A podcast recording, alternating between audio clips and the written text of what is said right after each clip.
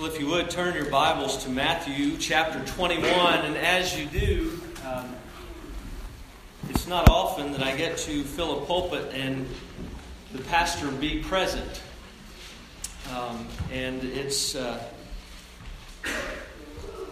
it's good that that's the case today, and, and it's my prayer because uh, Ted has ministered faithfully to me uh, in our relationship. Uh, he may not know how much, um, but it is, it is my privilege to hopefully, um, for all of us, but, um, but for Ted, to have the opportunity to sit under the preaching of God's Word and participate with us at the Lord's table and hopefully return to him what he has been so faithful to do for me, and that is to minister to me. And so I'm Ted, I'm thankful and grateful to be here. Um, it's good to be back here in Siloam. Uh, you've all heard the phrase, I'm sure, uh, don't miss the forest for the trees. Uh, it's, it's a very common phrase, and if you've never heard it before, let me just let you know it, it means that we don't want to get so focused on the details of something that we miss the larger picture.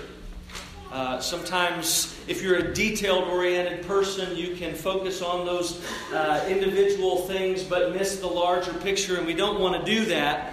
Uh, we need to consider the details, but not um, forsake the larger picture in so doing.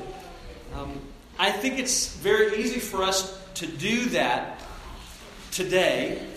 Uh, this is Palm Sunday.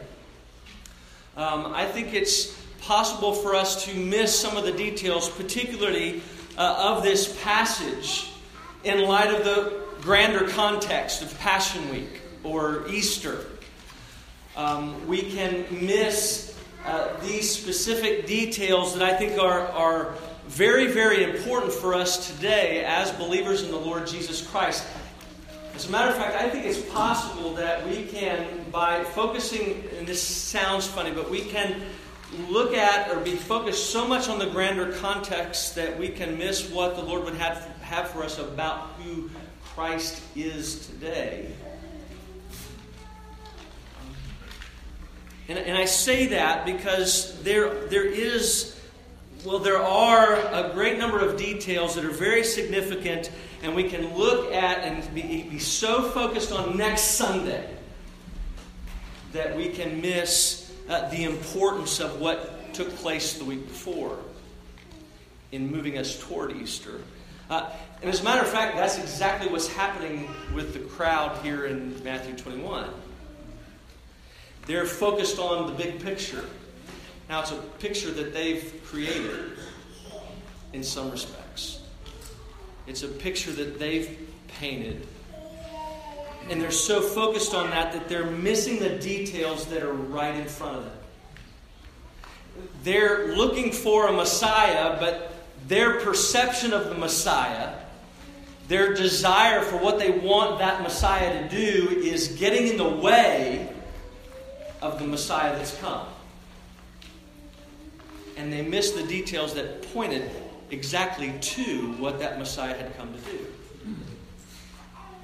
So, my hope is today that we don't do either of those things, that we're not so focused on next week, or we, we don't create, or we haven't created in our own minds a perception of who Christ is.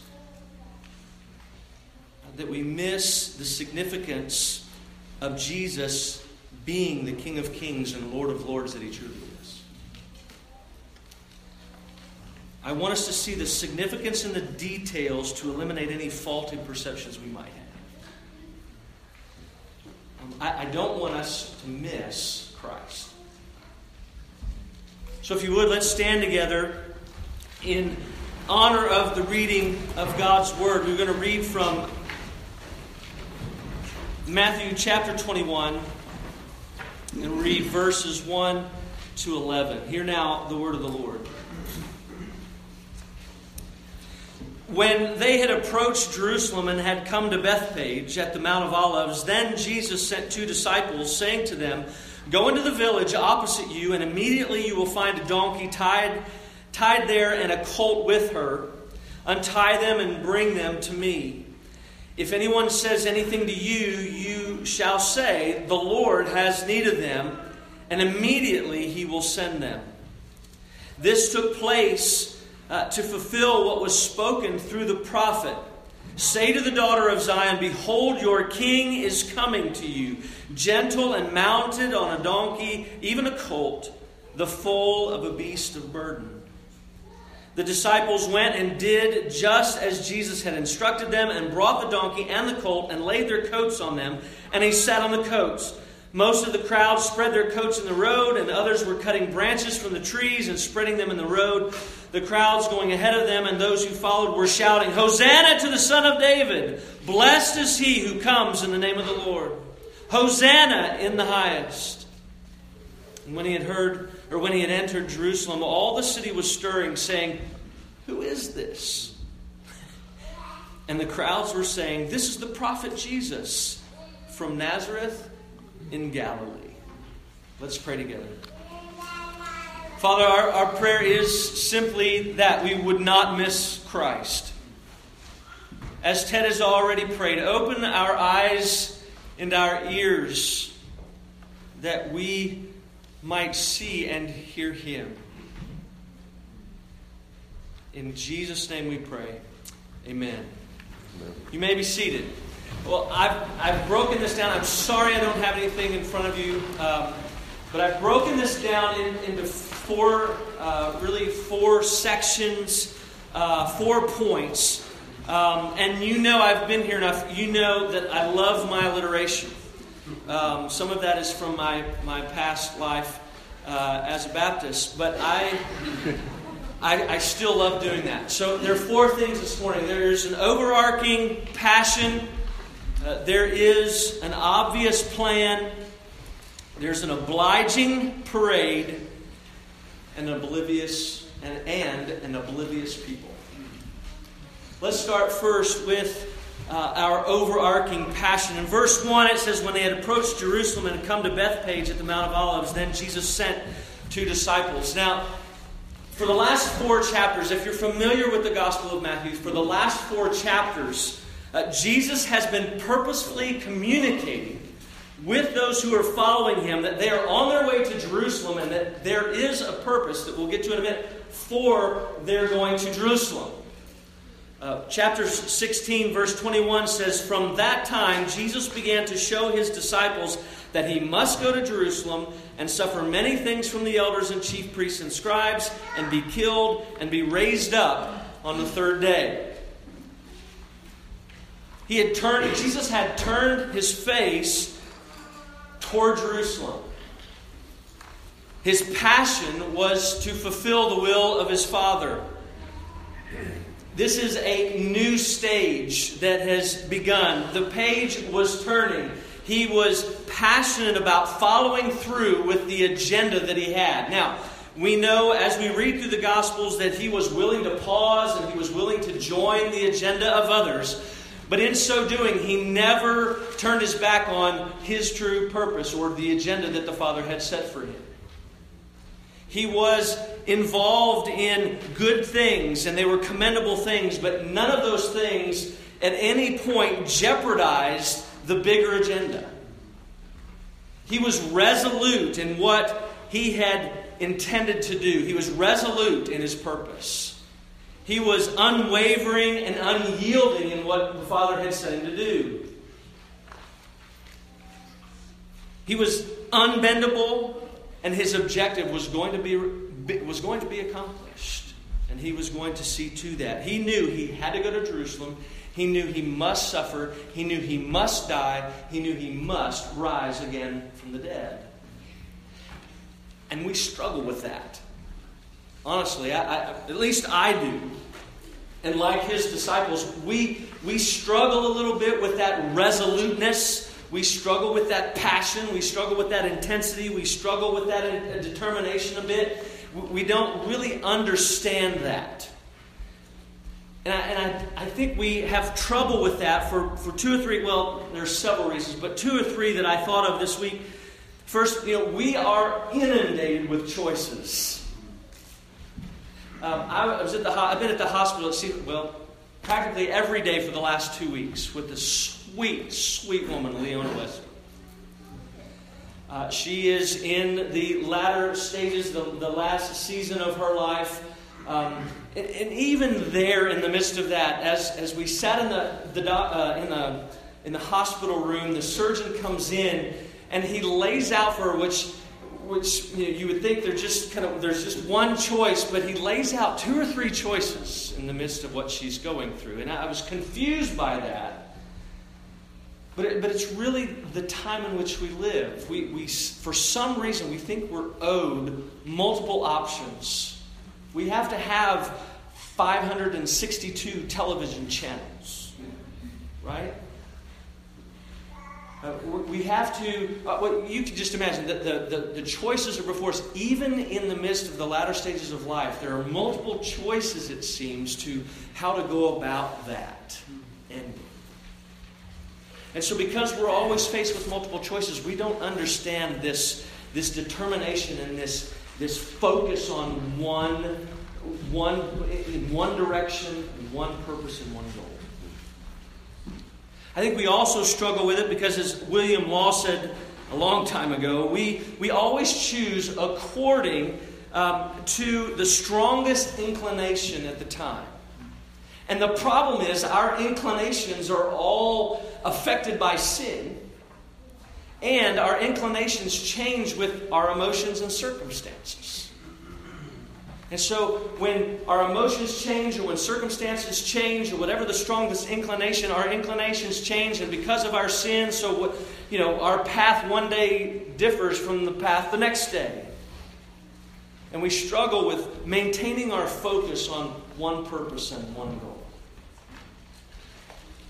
And then finally, you know, we live in a culture when, you know, for us as believers, any, any passion we might have, any commitment we might have, any resolve that we might have is considered negative.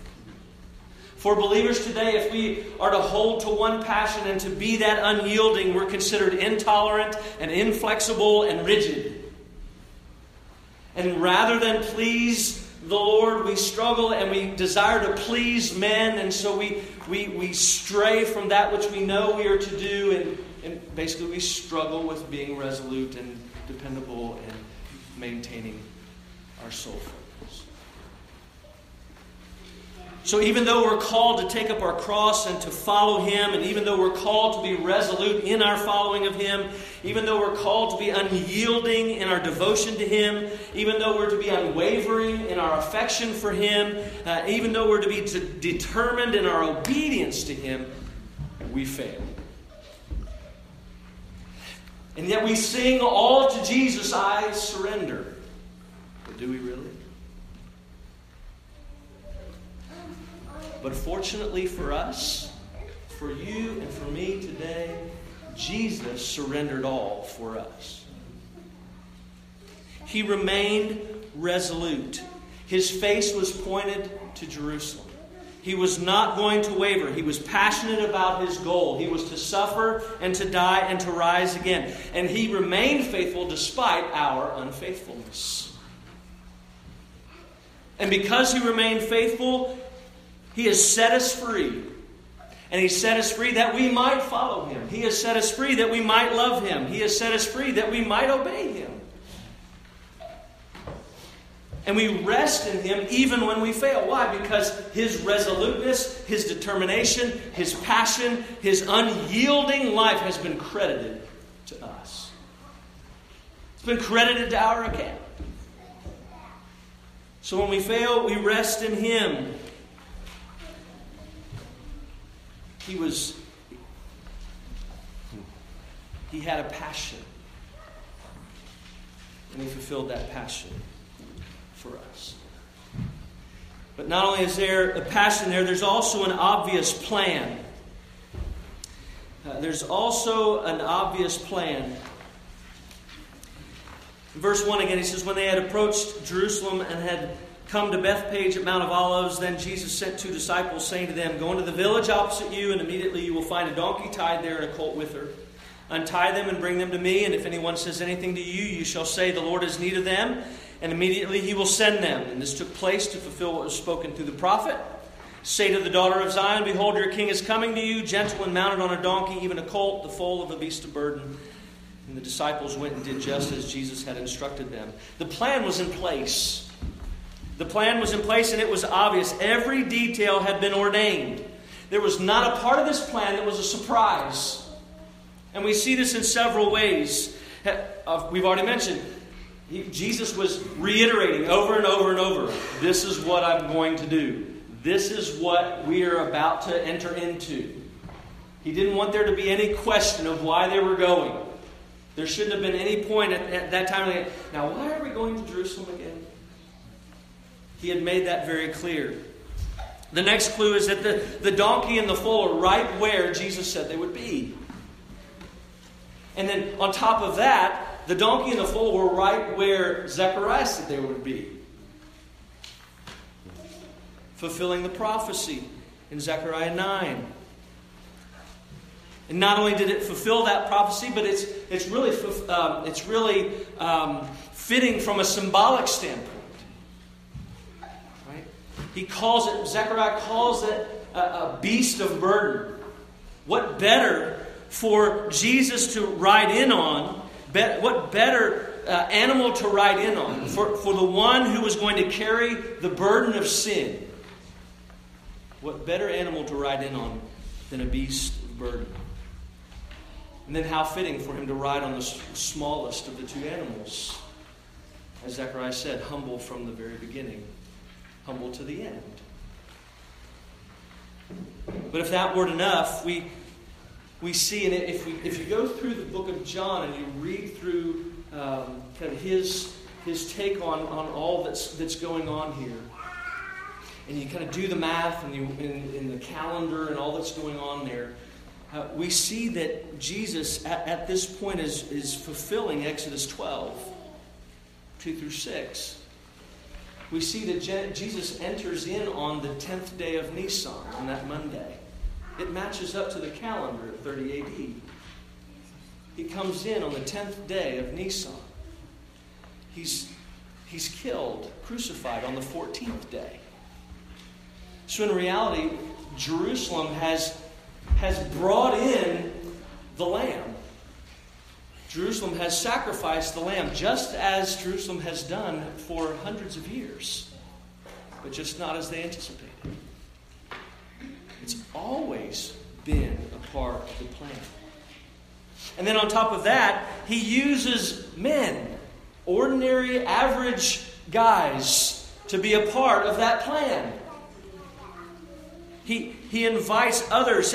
Jesus could have whistled. Jesus could have just, I think back to the Lone Ranger and, and the Lone Ranger being able to, to call his horse, and no matter where he was, uh, no matter where the horse might be, no matter where the Lone Ranger was, he could call the name of the horse, and, and the horse would be right there. Jesus certainly could have done that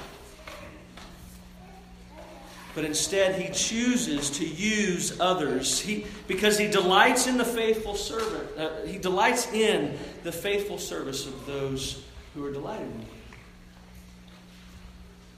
him. Jesus uses others. The disciples were told to go, they went. Uh, the, the, the others that owned the animals were told to give their animals to them, and they did. Brothers and sisters, we can take heart this morning that none of this is a part of Plan B. None of, none of this was uh, a way of overcoming some um, unruly crowd or an obstinate people. It, it in no way was to somehow deal with power hungry religious leaders. It was always to be this way. Peter himself puts it in Acts chapter 2 as he's preaching there in Jerusalem, right? All of this was according to the predetermined plan of God. Every bit of it. And we rest in that. We rest in that this has always been the way it was always to be. But not only that, we take, we take heart because He has, for whatever reason, determined that we can be a part of that redemptive plan.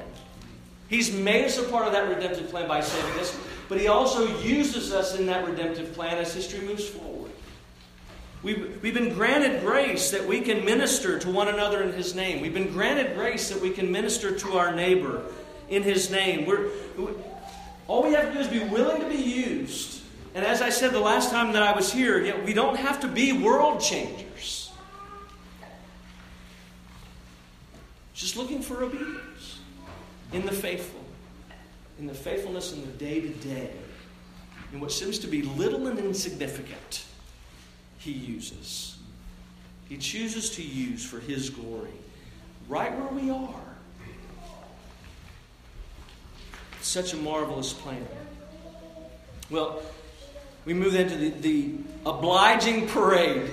I, I know, I, I, forced that a little bit for the alliteration, but I, I think I try to explain that uh, as we go here. In verse 6, he says, The disciples went and did just as Jesus had instructed him, um, them, and they brought the donkey and the colt. They laid their coats on him, and he sat on their coats. Most of the crowd spread their coats in the road, others were cutting branches from the trees and spreading them in the road. The crowds going ahead of him and those who followed were shouting, Hosanna to the Son of David! Blessed is he who comes in the name of the Lord! Hosanna in the highest! And when he had entered Jerusalem, all the city was stirred.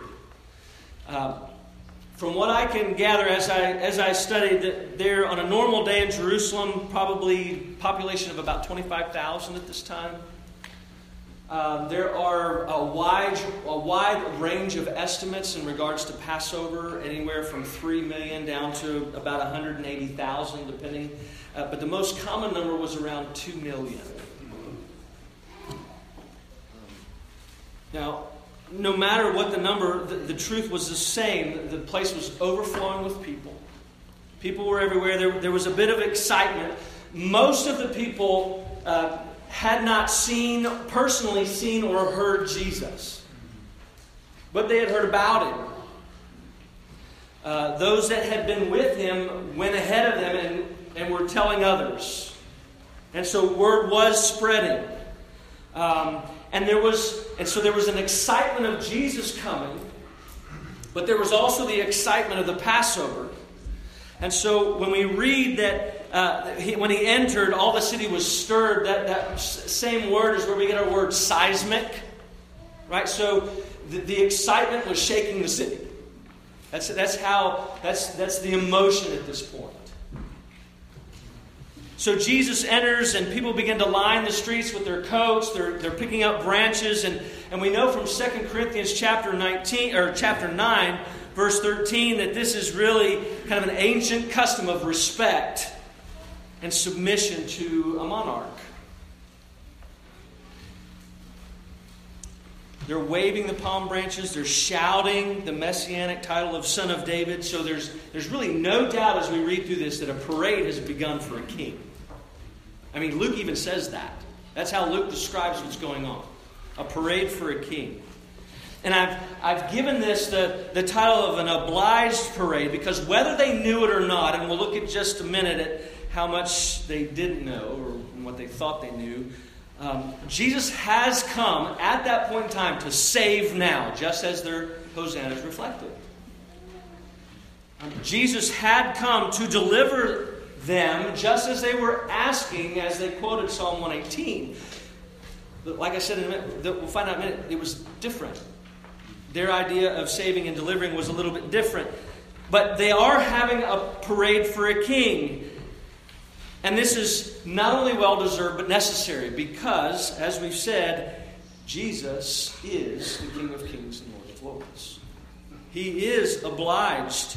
They, they, do, they do owe him these accolades. They do owe him this honor. They owe him this parade because of who he is. He, he actually is alone is worthy of this honor. And so and today there's no difference. There's no difference today. I, you know, everybody's excited right now because everybody, at least if you're a basketball fan, everybody's excited right now and hoping that there's a parade in Chicago next week. They want Loyola to win. And they'll line the streets as they do for any athletic team, and the ticker tape will fall, and everybody will be excited, and there'll be speeches given. But what are those really? you know, honoring those who played. Um, I think we've we were watching um, The Crown, and we've watched The Crown, and and we would watch, and, and as Queen Elizabeth would ride down the road in the parades in, in her honor, and any any monarch, and but all of those things pale in comparison to the parade that's owed the Lord Jesus. He and He alone is, is deserving of accolades and praise. He and He alone is deserving and worthy of a parade to honor royalty. He and He alone is the King of Kings and Lord of Lords. He and He alone will remain the King of Kings and Lord of Lords. No one else is deserving of our loyalty. No one else is deserving of our submission. No one else is deserving of, of respect and devotion like the Lord Jesus.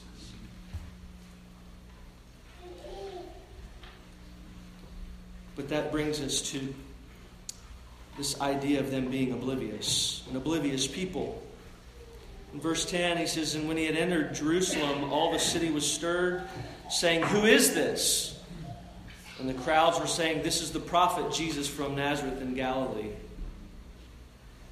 And this is one of the most open displays of honor exhibited in the Gospels.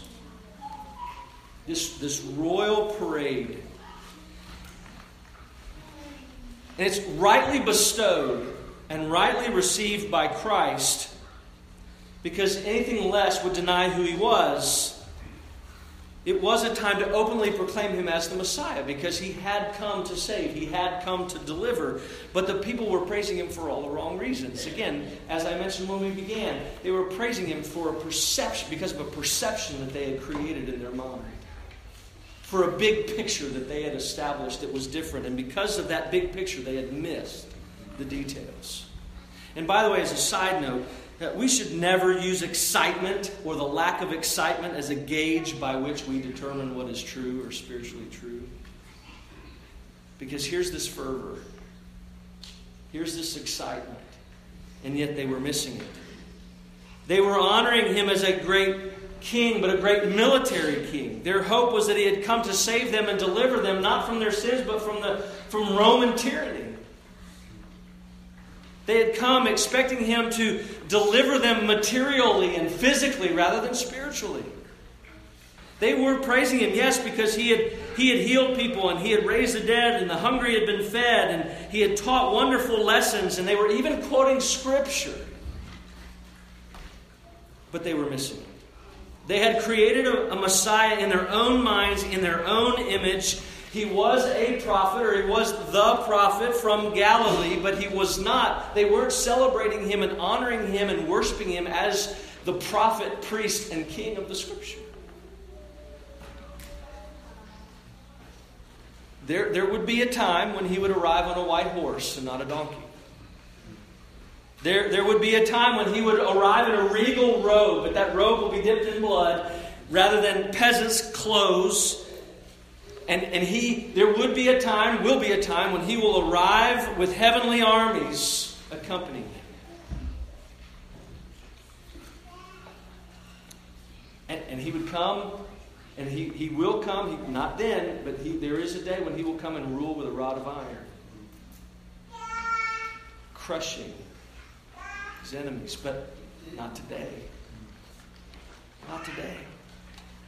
Today, he came on that donkey. He came as a suffering servant. He came and, and took on that, as, we'll, as we go through this week, and as we'll be reminded, he took on the crown of thorns.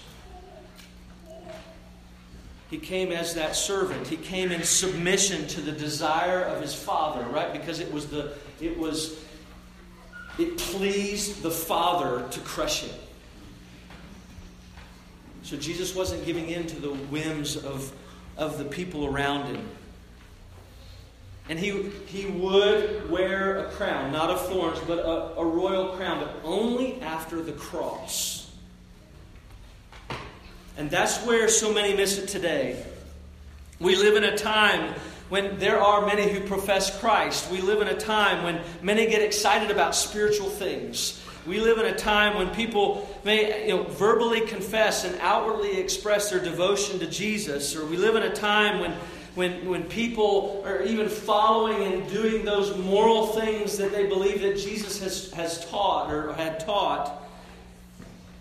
But in the end, we live in a time when people are still following their own perception of who Jesus is, their own picture that they have that they've painted. Because they're when the when it's all said and done they're seeking to be satisfied physically and material, materially rather than spiritually. They miss the fact that the greatest need they have is salvation from their sin. And the truth of the matter is jesus is not a means to an end. He is the end. It's not about what our desire should not be what can what can he offer? Or, or, what happens is we focus on, on the gifts rather than the giver of the gifts. And we look at the world around us, and people, people are, are looking for satisfaction through those, those gifts and, and, and forsaking the giver of those gifts. They, they're missing. They're missing who who provides those. And, and, and again, Jesus is a means to an end, not an end in himself. And so we look today, and, we, and, the, and the question is very simple. We, we have a call to respond. When Christ is presented, we have a call to respond. And the questions are do, do you know Jesus as your King? Do you confess Him to be Lord and Savior? Because there are only two alternatives. There are not multiple options. We have two alternatives rest in Him and His redemptive work, or await and realize His iron rule.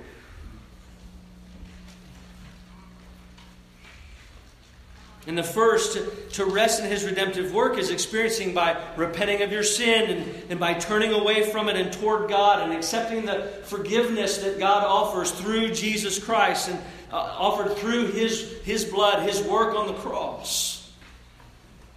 To, to rest in his redemptive work. Our, our confession says we're to accept, receive, and rest in the person and work of Christ. Those are, that, that is saving faith.